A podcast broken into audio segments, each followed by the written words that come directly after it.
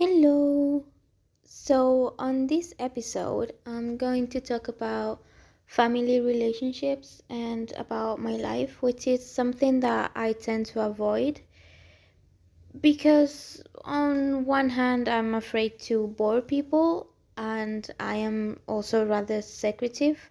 But I've also realized that these are the type of episodes that I enjoy listening the most, and I thought it was time that I'd add to the conversation and share my story too.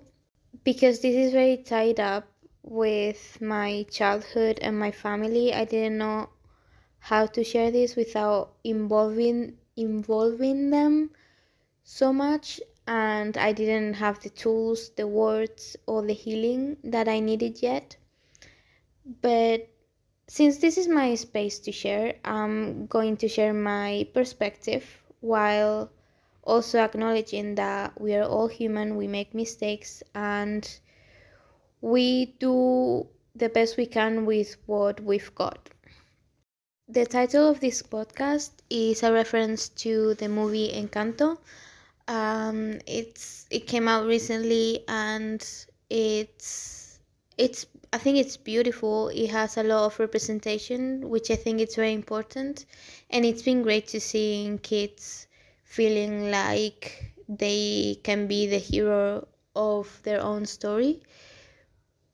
And like the colors and the the cultural stuff, I think it's great. However, even though they showcase a lot of toxic behavior within families, I don't think the real solution I don't think there's any resolution. I think the message is like family is family and you gotta, you know, forgive them. And even though I think it can be possible sometimes, it's not always like that.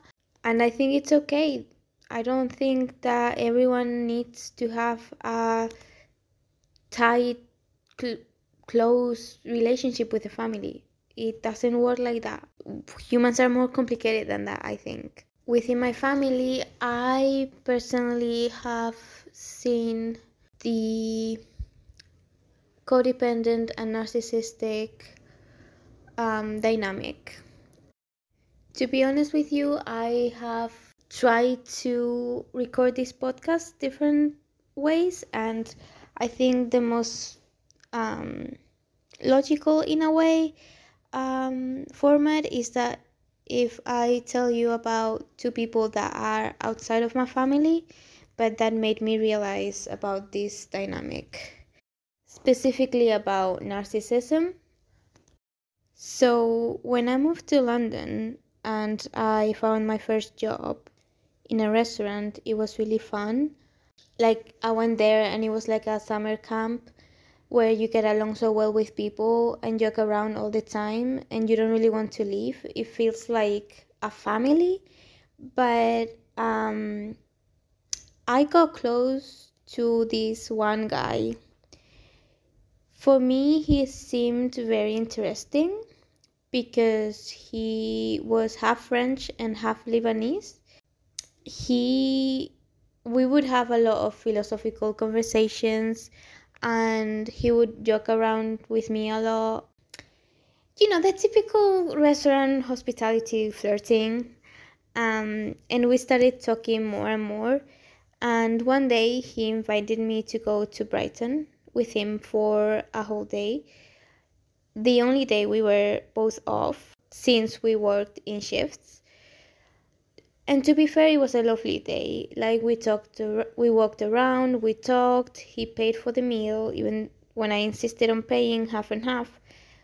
Because back then i was a feminist and we worked in the same place and we earned the same money. And so i, I didn't think it was fair.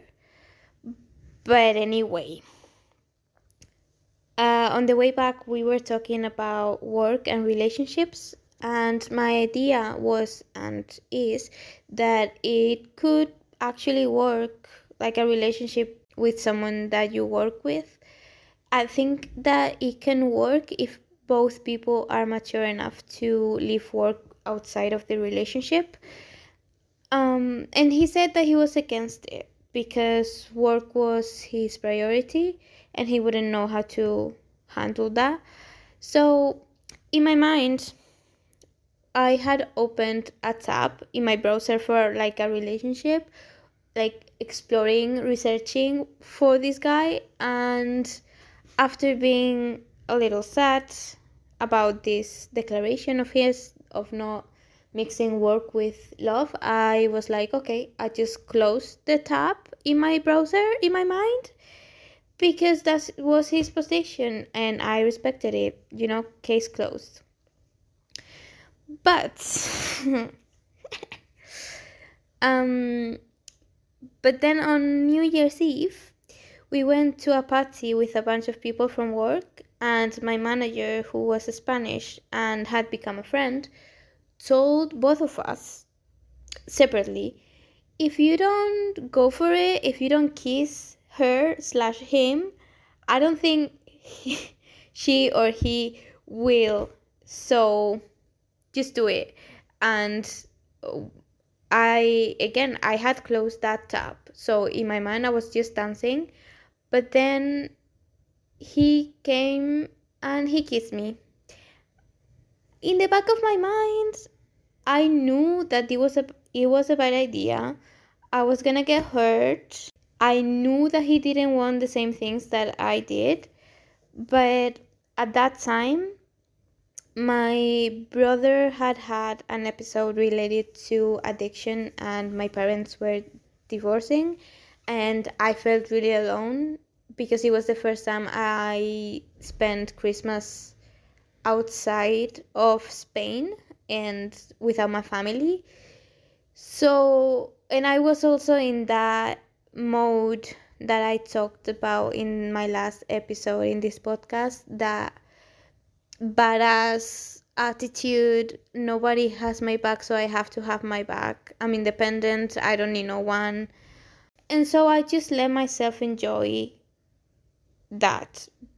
Um because honestly i really like the guy. And not to add yet another excuse for myself and my behavior but we both had drunk a little bit. But we both knew what was going on so back in the party we started making out uh, in the middle of the place and so we decided to go back to his place. Um, we were both honestly too tired to do anything but we slept a little bit and then the next morning we went back to work and it was really awkward which was exactly what i didn't want we hung out outside of work a couple more times and it was like awkward but cute. Like in the beginning of the relationship you know when you start getting to know someone and like and it's someone that you really like and stuff. But then he went to france for his holidays and when he came back we went for a beer. And he told me that he didn't want to continue whatever we had because we didn't want the same thing, which I knew from the beginning, but still hurt a lot because I really like this guy. So, because he said he wanted to go to Canada and I wanted to go to Thailand, even though I had said Taiwan a thousand times, but let's just okay. and I was like, okay, but what about now, you know, because I'm not going to Taiwan tomorrow and he said that he wasn't really ready for a relationship. And in my mind i respected that of course and i understood. But i was very confused. So i asked then why did you kiss me? And he said oh i was just very drunk. Uh it hurt a lot.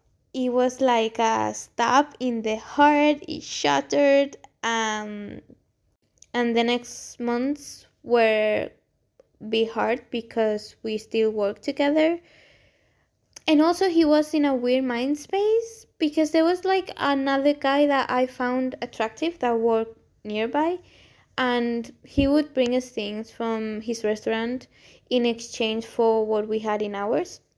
One day, I was talking to him, and the French Lebanese guys had the nerve, the mendacity to talk over me and like try to push push me to the side There is this expression in Spanish that is ni contigo ni sin ti, which translates to something like no with you, but also no without you.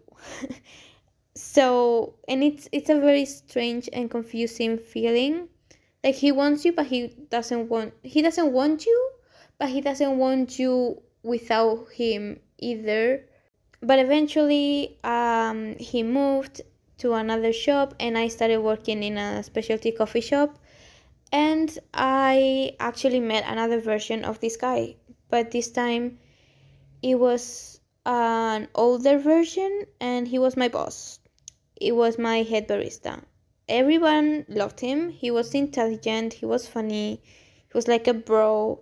So he was basically the opposite of the French Lebanese guy because the French Lebanese guy was like he was very similar to Bruno in the movie Encanto in the sense that he was not an extroverted person, he was reserved and he didn't really have many friends. So yeah, it was kind of like the opposite.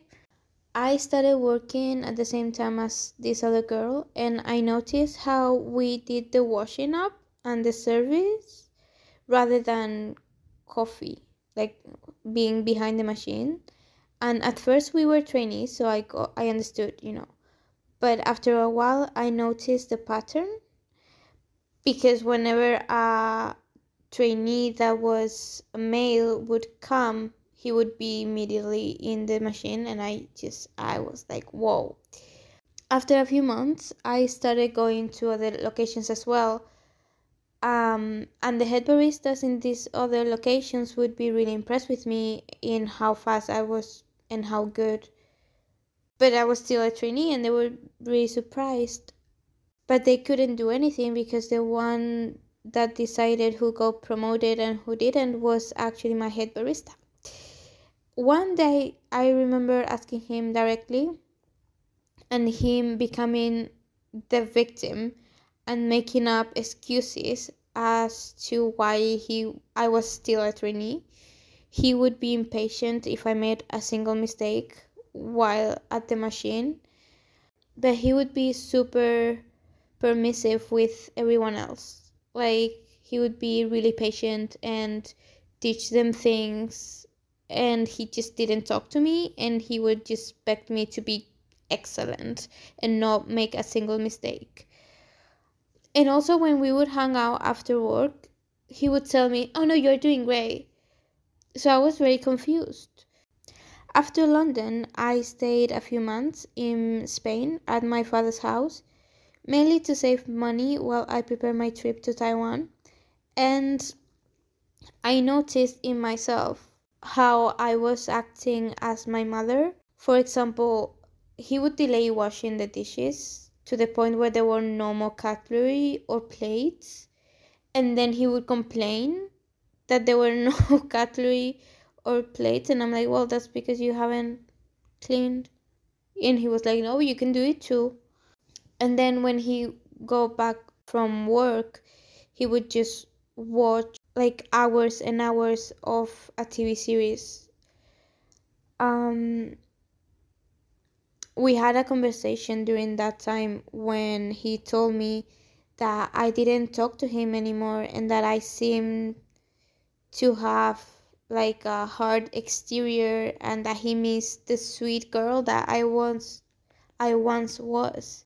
I was really hurt by this and during that time i tried to spend as much time as i could outside of the house because i felt so trapped and to the point where i started um, talking to my current therapist because i thought this behavior was fucked up and it wasn't okay. When i talked to her i told her about this little theory that i had and this is when i finally understood the the dynamic of narcissism and codependency and the balance which is interdependency so i told my therapist that i thought that my father was narcissistic not a narcissist because i don't really have a phd in psychology and i don't i don't know but he definitely had has some traits. Then my mother has always been the codependent person, and I have taken traits of codependency from my mother. And then after the, the divorce, I was put in my mother's place, and my brother was put in my father's place with my mom. I won't talk about that because that's their relationship and I don't I'm not in that relationship so I cannot talk about it. But that's what it felt for me with my dad. I think that we learn everything from our surroundings as kids, so it makes sense that we take our parents' traits. And for me, it made sense as well the fact that I attracted both the Lebanese, the French Lebanese guy, and my head barista.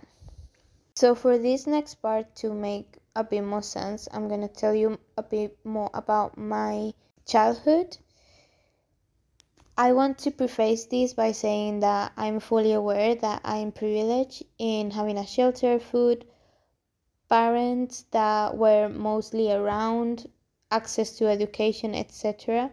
I'm not sharing my story to ask for pity at all. It's more about what I've learned and how I've learned about narcissistic and codependent relationships. And I've healed a lot, but I'm still a codependent in recovery, just for the record. For the astrology nerds like me, I am a Taurus sun. My father is a Libra, my mom is a Sagittarius, and my younger brother is a Leo. So imagine me, sensitive as fuck, trying to live among two fire signs and an air sign. My father traveled a lot for his job, and he actually told me one day when I was really little that I became really angry that he was going away.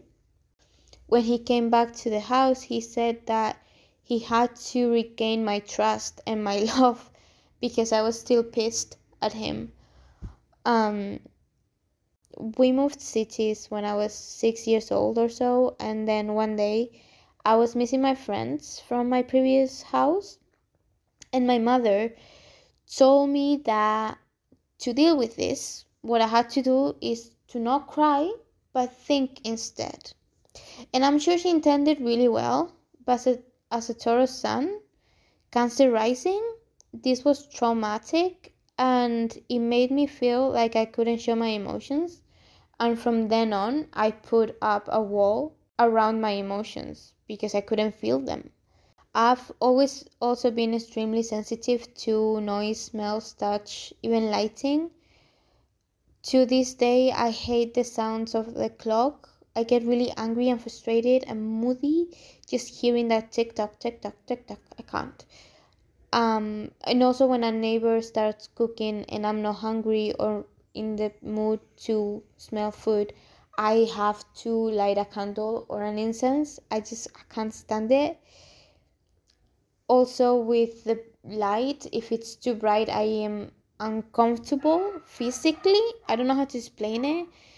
And and if it's too dim, um I get annoyed as well. Like I understand that some of these things are things that are not possible to shut down or like and they can be a bit oversensitive like a bit extreme to some people but obviously it's not something that I share or obviously it's not something that I ask people around me to like not do um I've found ways to cope with it by myself but it's something that it's there it's so I've always been quite sensitive and so with this childhood which I was taken care of. It's not that I was beaten or anything, um, but I was lacking in some emotional care. To be to be honest with you, that's how I felt. So with this background, I went to two different schools. In both, I was bullied. The first one was when I was thirteen all the girls in my class wanted to look cute and wear makeup and skirts, and I was so into books and focused on school and grades. So I was called a freak, a nerd, like ugly, all the all the the fun stuff, you know. And if I was hypersensitive before, um, with bullying, what it did to me was that every time I heard people talking and I wasn't facing them, I felt like they were talking about me because I was a teenager and I was overthinking everything. I was already insecure. You're already insecure when you're a teenager. So I also remember having this one friend. I'm still in touch with her. Um, and it was my first relationship where I felt really jealous. Like if she was hanging out with other people, I would wonder what I had done wrong or what was wrong with me since he wasn't hanging out with me. And I would get really angry. I've been healing this and I'm not jealous anymore. Not to this degree. I'm I still get insecure, but not as much. You know, I've been healing. I've been doing my work. I think I still have some insecurity in this sense when it comes to relationships, but I've worked a lot through them, through these insecurities and and this jealousy is not something that I do nowadays, but it's one of the symptoms or the traits of codependent relationships. In my other high school, as I told you in my previous podcast, um, it was very Catholic. Catholic. It was very religious, and coming from where I was coming from, I wanted to fit in really badly. So I got really close to this girl whose mother was a teacher in the school. And I got so close to this girl to the point where if she wasn't sorry if she wasn't going to a party for example i wouldn't feel like going either and if I, if I did end up going i would feel out of place. Now because i was not in a good place with the people in my class. I turned to my studies and my grades and my books and music as well. This time the difference was that people would call me unoriginal because I was reading the same books that they were reading, which was like Twilight and like vampire stuff. But it was the only thing that saved me from honestly jumping out of the window because I had a lot of issues back then, you know. After that, uh, when I went to university to Madrid, it was much easier to make friends people in big cities are much more open-minded and there was more stuff to do whereas in the canary islands where i was raised it was just very tiny i ended up going to therapy in my third year so i dealt with some of my bullying trauma back then and i retrained myself to know that when people are talking softly next to me or if they laugh it's probably not about me and I also learned to be a bit more detached and how to talk to people and be friendly even though people were not my friends. Um, I used to not ask questions and just let people talk to me. So, more often than not, I would know people, but people didn't get to know me because I didn't open up. And honestly, I don't see that as a problem anymore. Um, having worked in hospitality has taught me how to do small talk, kind of. And so, if I don't open up, it's because my intuition tells me not to trust those people, and I trust myself anyway. Back to the first time I told my therapist about this dynamic, she told me a phrase that I still have to remember from time to time, and that is that you can either save yourself or you can drown with your family. There was a third option that was trying to re educate your family, but that takes a lot of time. It is ultimately up to them to want to change or not, and you may end up not changing anything at all. So I chose to follow my own path and heal myself. I've been reading and learning about narcissism, and there are a lot of people who talk about it. There is Dr. Ramani on YouTube, she helped me a lot, and Teal Swan has also a few interesting videos. I also read books about toxic relationships with both mothers and fathers, and I think that it's important to know and distinguish the personality traits to recognize it when you see it. But I also think that it's more important to heal within yourself the toxic trait that you have and actually hold yourself accountable for your actions. Apart from therapy and talking things out and crying my eyes out, to be honest with you, the first thing I did when I noticed this pattern was to write down all the things that I disliked the most about my parents, since that's the root of everything. I wrote down with all detail, like taking all the anger out, why I disliked this trait so much and how it made me feel and why. And after I unloaded all of that, I asked myself and wrote down what things I disliked about my parents that I also did. It doesn't matter if it was another setting, I still did some of those things. After that, you can now decide what to leave behind and take concrete action to solve what you don't like within yourself. I'm saying this like it was easy and fast, but it took me months, honestly, to complete this. And it made me realize that I've always been codependent in different levels with different people and still am to some degree. Since I never felt that I was enough as a child. I've always lived kind of asking for permission just to exist. Even when I followed my own path and went to Taiwan by myself, I found myself trying not to bother anyone. But I've gotten better at asking for help because, well, when you travel to a different country with a, such a different culture um, you either ask for help or you don't eat basically.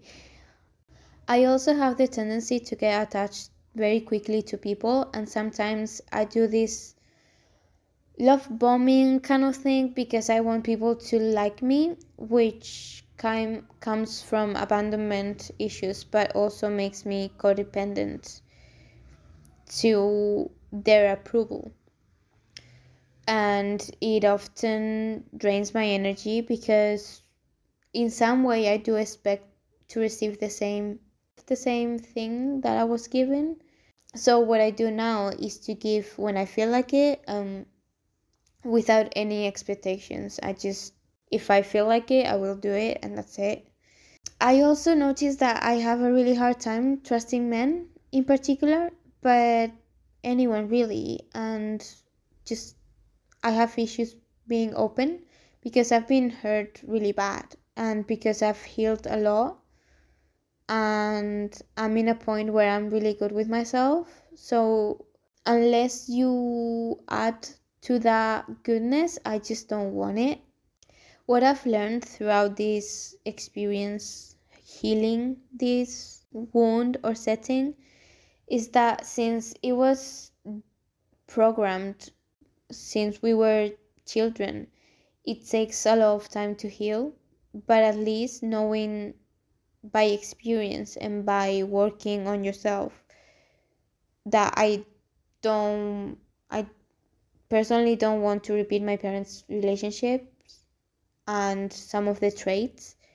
By knowing now, I am more capable of changing my behaviors. So, this is how I've healed and continue to heal my inner child wounds and how I take responsibility for what's mine.